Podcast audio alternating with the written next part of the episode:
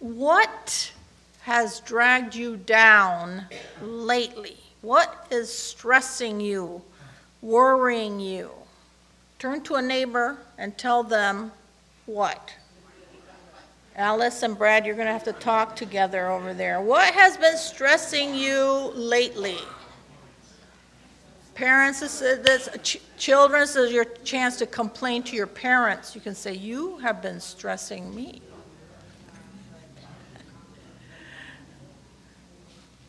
Did everybody say something? Okay.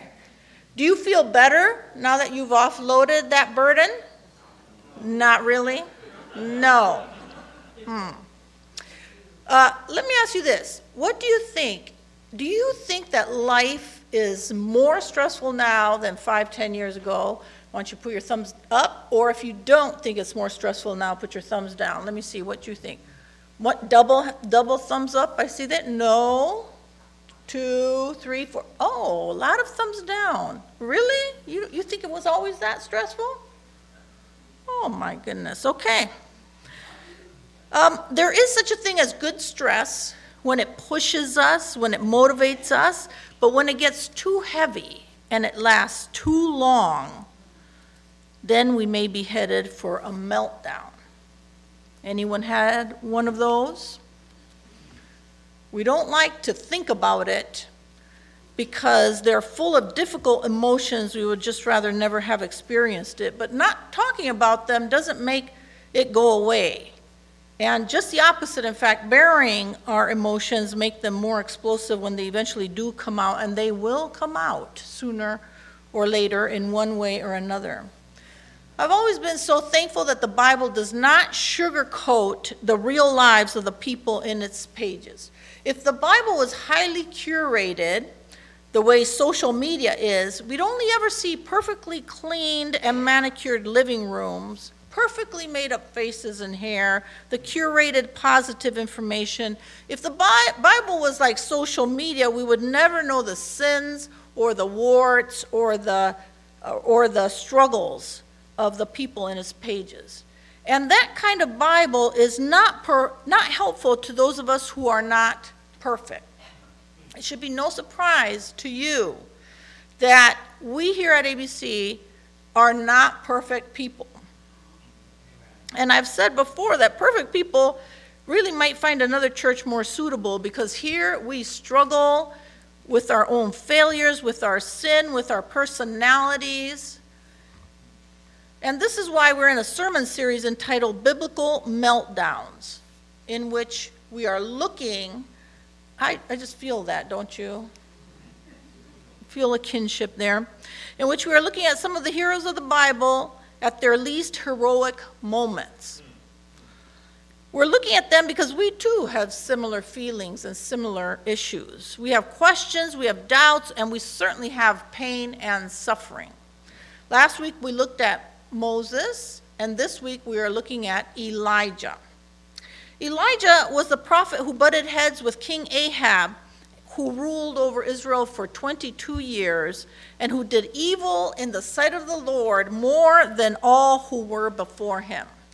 In 1 Kings 16 31, it says, As if it had been a light thing for Ahab to walk in the sins of Jeroboam, son of Nebat, he took as his wife Jezebel Oh, we love her, don't we?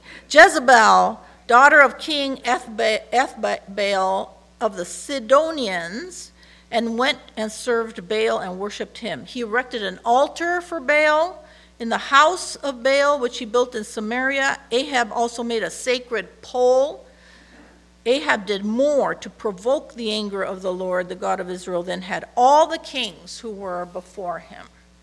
And so Elijah was a prophet that God sent in opposition to King Ahab, which often had him running for his life. So Elijah pro- uh, prophesied a drought, which actually lasted three years. Ahab tried to kill him, he had to run. He went to live in Sidon, which is north of Israel, outside of Israel, in what is now Lebanon. But in the third year of the drought, the Lord told Elijah to confront Ahab and the thrilling story is chapter 18 of 1 Kings. Elijah called the king along with 450 prophets of Baal and 400 prophets of Asherah. That's that pole type of whatever worship that they did. Plus all the people of Israel to the top of Mount Carmel for a showdown between Baal and God, the Lord.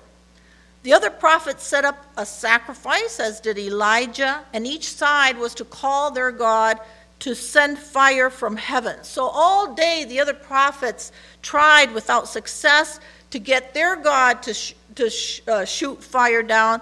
But when it was Elijah's turn, Elijah prayed, and the fire of the Lord fell and consumed his sacrifice. Fire! Oh, that's so exciting! Calling down fire. Oh, I wish I was a prophet. Um, but more importantly, verse 39 says, When all the people saw it, the people of Israel, they fell on their faces and said, The Lord indeed is God, the Lord indeed is God. Their hearts turned towards God. And I want us to notice the success of Elijah's ministry for so many years. He had tried to turn the hearts of his people away from idols and back towards their God, and it looks like he finally succeeded. Then Elijah prayed for rain, and when it came, King Ahab rode back to the city of Jezreel in his chariot. Verse 46 of chapter 18 says, But the hand of the Lord was on Elijah, and he girded up his loins and ran in front of Ahab to the entrance of Jezreel. It was a 17 mile race between chariot and man, and Elijah won. Ah, look at God. God sent fire from heaven, and then God sent a deluge of deluge of rain, and then God sent Elijah uncommon strength for the race, and Elijah did the work of the prophet. He followed God's instructions. It was risky, but he was faithful. And if it was a movie, when Elijah beat that chariot to the gates of Jezreel, the credits would start to roll. God won. Elijah was a hero. The people were turned back towards their God. The end. And if it was a sermon, we'd have to do some whooping and a hollering ourselves, and our hearts would swell in praise that just had to break out. And we would leave the sanctuary in victory, knowing that our God is awesome, our God is powerful, our God is a God of miracles. Amen, amen. But if it's a documentary, where the movie ends is never the end.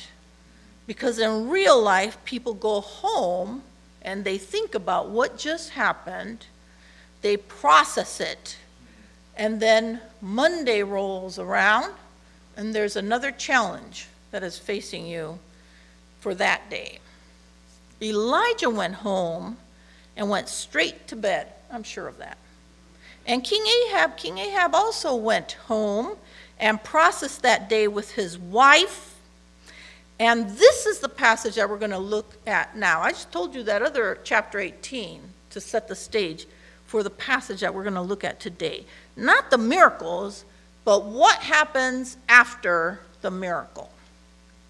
Chapter 19, verse 1 Ahab told Jezebel all that Elijah had done and how he had killed all the prophets with the sword. Oh, yeah, I didn't tell you about that little piece of it. Left that out. After the fire and before the rain, there was just a, so much bloodshed, and all those 950 prophets were killed, and Elijah was really up front and personal in the bloodbath. And the reason I think that Jezebel reacted the way she did is because it was the death of her prophets. Never mind that she had killed all the prophets of the Lord in a chapter 16. But anyway, it was the death of her prophets, I believe, that set her off. Verse 2 Then Jezebel sent a messenger. Now, notice that word messenger. It's going to come back.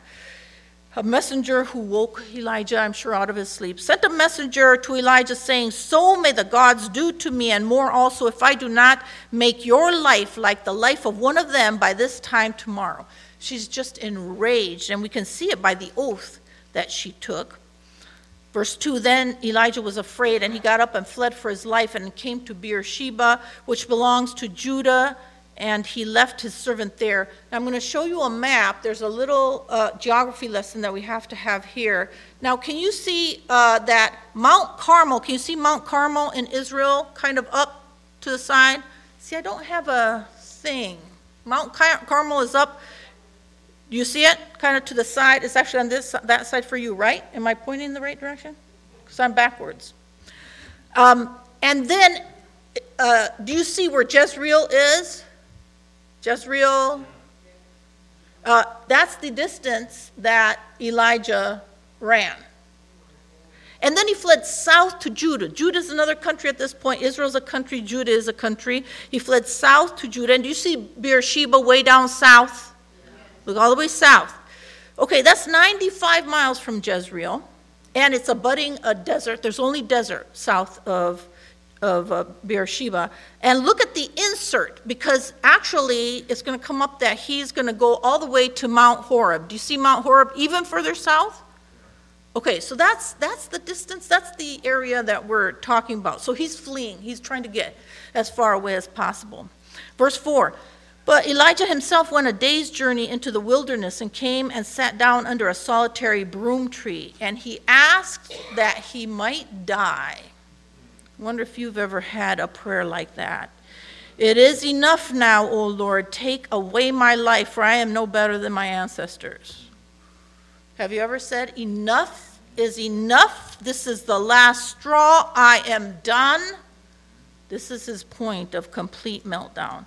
It's been a roller coaster of emotions for this prophet, a high. He has, has dissipated by now, and he's now probably at the lowest he can go. From the mountaintop to a pit of despair. You know, if he wanted to die that badly, he should have just stayed where he was, and Jezebel would have done that job for him. But he did not want her to have the satisfaction, so he asked the Lord to take his life. Verse 5 Then he lay down under the broom tree and fell asleep. Suddenly, a messenger touched him. What does, your, what does the translation say? See, it does not help us. It's the same word as the other word when, Je- when Jezebel sent a messenger to him. It's the same word. Now, we're going to find out it's an angel, but at this point, he doesn't know. He's woken out of the sleep. And the tension and drama at this point has Jezebel found him. A messenger came. He's jolted awake. And the messenger said to him, Get up and eat. Okay, so that's not a killing messenger, it's a helpful one. Verse 6 He looked, and there at his head was a cake, a cake, a chocolate cake, baked on hot, no, it wasn't, it wasn't chocolate cake, baked on hot stones and a jar of water. He ate and drank and lay down again. More sleep. Verse 7 The angel of the Lord came a second time, touched him, and said, Get up and eat, otherwise the journey will be too much for you. He got up, ate, and drank, and then he went in the strength of that food for 40 days and 40 nights to Horeb, the Mount of God, which is also known as Mount Sinai. It's 180 miles from Beersheba to Mount Horeb. And Elijah already had a day of travel under his belt. But let me tell you, it does not take 40 days to walk 180 miles. That's a, a pace of four and a half miles per day, which is a saunter for Elijah.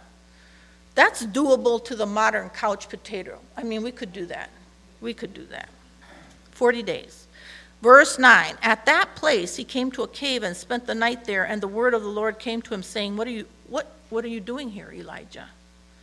And he answered, I have been very zealous for the Lord, for the God of hosts. The Israelites have forsaken your covenant, thrown down your altars, and killed your prophets with the sword. I alone am left, and they are seeking my life to take it away. Elijah, the powerful spokesperson for God, is now feeble and weak and lonely. A huge mountaintop high is followed by a deep low. Has this ever happened to you? Maybe we haven't experienced quite that high of a high, calling down fire for, from God, or that deep of a low to be suicidal. But, but this pattern of going from a high to a low is to be expected. No one can stay on that mountaintop forever. Always, always, there's a coming down. If this happens to us, it's normal, it's perfectly natural.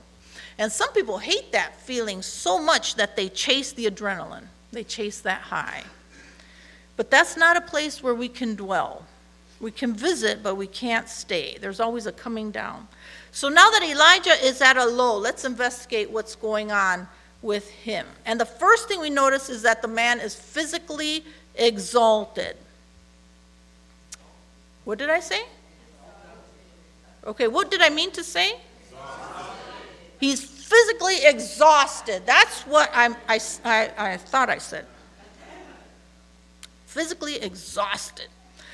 His physical body has been through the wringer. And as one person put it, the body wreaks a stern and humiliating vengeance upon those who neglect or despise it.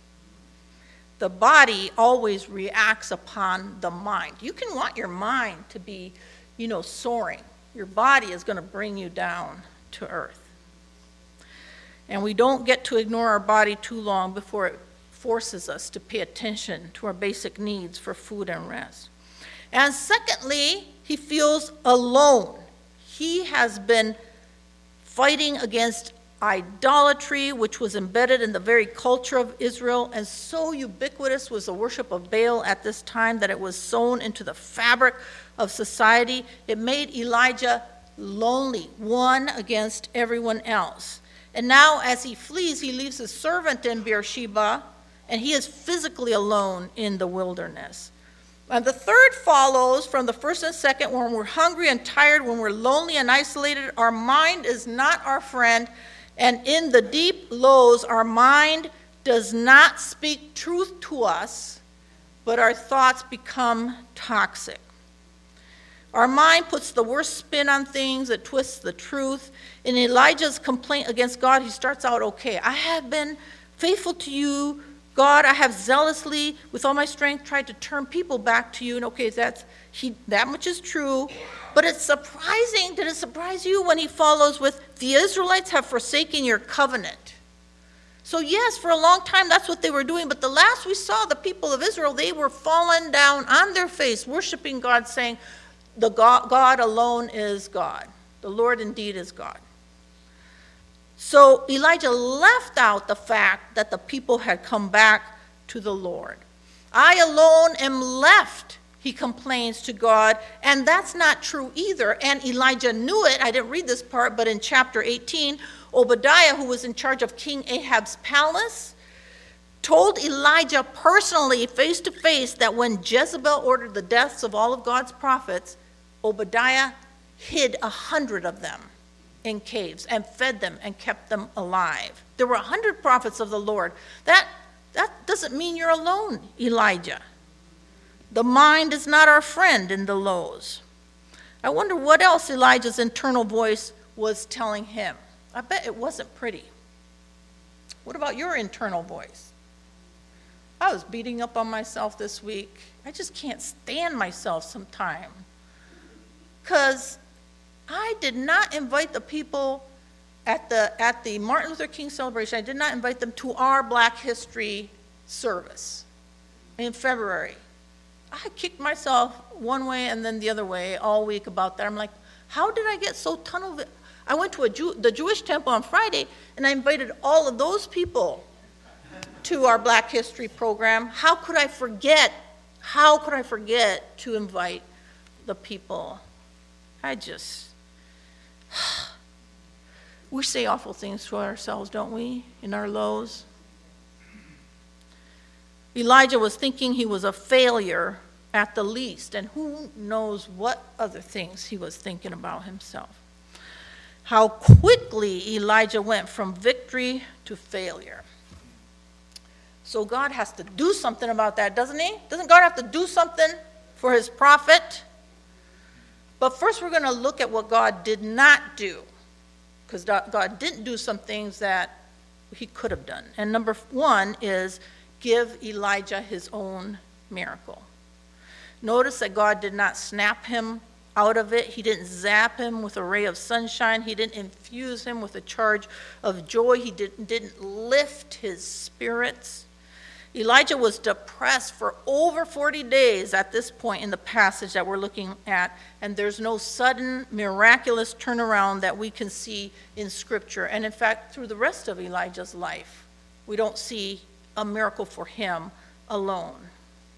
In fact, our passage leads directly to a very famous one on one encounter Elijah has uh, with God on Mount Horeb, where he experienced he experienced tremendous rock splitting winds, and he experienced a tremendous earthquake, and then he experienced fire, again fire, and God was not in those.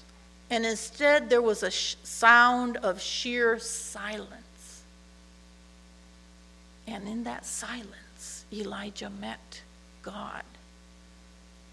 1 Kings 19, verse 13b second part of verse 13. Then a voice came to him that said, What are you doing here, Elijah? And he answered, I have been very zealous for the Lord, the God of hosts, for the Israelites have forsaken your covenant, thrown down your altars, and killed your prophets with the sword. I alone am left, and they are seeking my life to take it away. Does it sound familiar? Exactly, word for word, what he said to God in prayer between him and God in verse 9 and 10.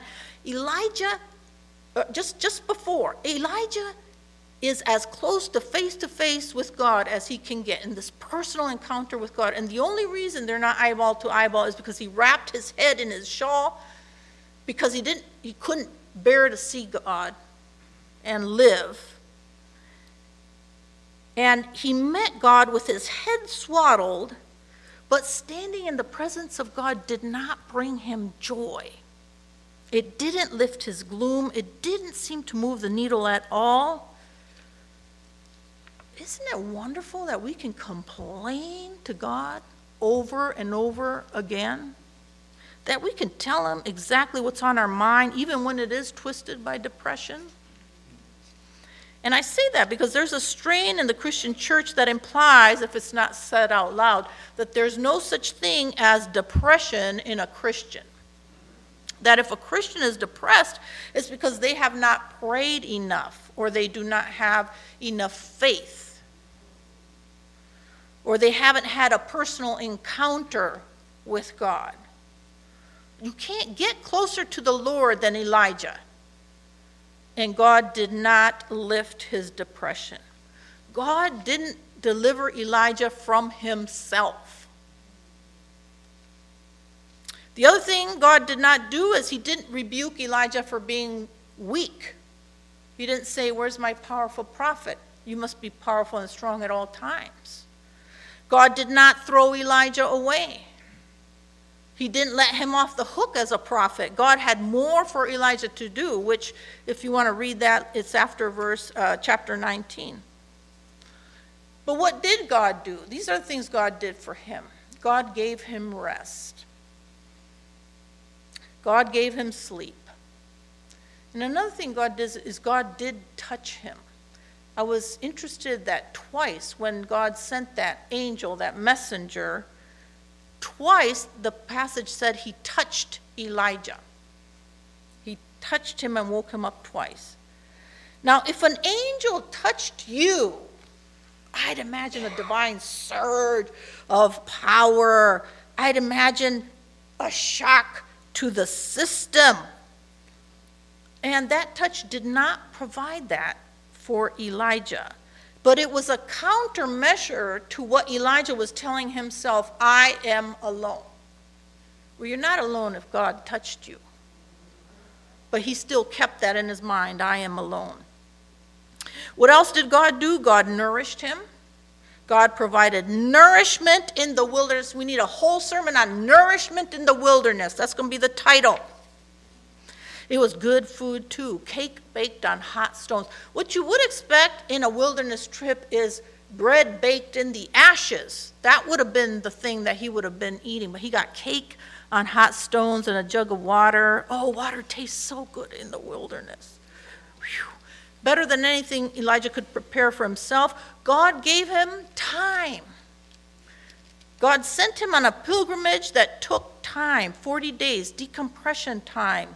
God gently led Elijah back from the brink of deepest despair, and God never let him go. Another thing God did for him.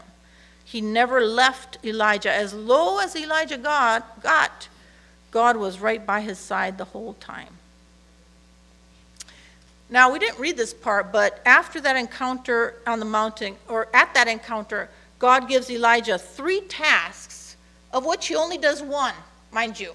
So the faithful, him, I've already done your, he only did one of them, which was to onboard Elisha, the next prophet of God, and which, by the way, took care of the I'm all alone scenario that he was telling himself. And God accepted Elijah just as he was and merely called him back to his ministry. God didn't let him go because he was burnt out and depressed and can't do God's work anymore. Elijah continued his ministry with Elisha until the Lord took him up in a fiery chariot to heaven. I wanted to carefully look at the life of Elijah because God is not known only in one format. We would love to have a voice from heaven come when we're seeking guidance from God. We would love a touch from God when we're feeling sad or alone. We pray for miracles. I pray for healing miracles all the time. We long to see God's power, but by that we mean controlled power. We don't mean the power of that Moses encountered. We looked at that last week. But more often than not, God does not overwhelm us. Sometimes God is known in unspectacular ways, in the quiet, in the silence. And more often than not, our journey in the deep valleys of the shadow of death, in the valleys of the emotional lows, in the valleys of failure, they take far too long for our liking. We don't like it there. More often than not, healing comes more gradually and sometimes not to the fullest extent, which is our desire. More often than not, God allows failures. I read one commentator who pointed out that it is part of God's discipline that He often requires His saints as well as His sinners to face what looks like hopeless discomfiture. That's not a word we use anyway, but hopeless uncomfortableness, and to perish, as it were. It was the lot of Christ who, from that which seemed the infinite collapse and immeasurable abandonment of his cross of shame, who cried out, My God, my God, why have you forsaken me? And Jesus warned his true followers that they too would have to face the same finalities of earthly catastrophes, to die without the knowledge, without even the probable hope that they have accomplished anything, in utter forsakenness, enduring the apparent hiding of God's countenance. Jesus calls us to discipleship and it's not always triumphant. And sometimes God, for his unfathomable reasons, allow us to go all the way to the lowest of lows without lifting us back on the mountaintop. Elijah thought that the spiritual fate of his people depended on him. It was the work that God had given to do, but he thought it depended on him. And God unteaches the prophet that delusion. Who else needs to hear that word? For God does the work, not us. So when we are low, let us know that that is natural, and let us know that it is part of our spiritual journey, part of our faith journey. Let us know that God's ways are bigger than human ways, and let us know that Jesus is with us, by our side, all the time, especially when we can't feel him. God isn't just there in the fire and brimstone. When we're through, when it's the last straw, when enough is enough, God is still there. Or we should say, God is still here. Let's say that all together. Ready? God is still here. Ready? God is still here. Amen. Amen. Let's bow our heads. Oh Lord, I do pray that you would hold us close to you. And I pray that you would never let us go. Hold us close, dear God. Because sometimes we go through we go through the valleys. And Lord, I pray that if anyone is in that valley, that they would trust you to hold them when they feel they can't hold on any longer. Be with us here, and we do proclaim that you are still here. A proclamation of knowledge and a proclamation of faith. Be with us in this week ahead and the challenges that we face. In your name we pray. Amen.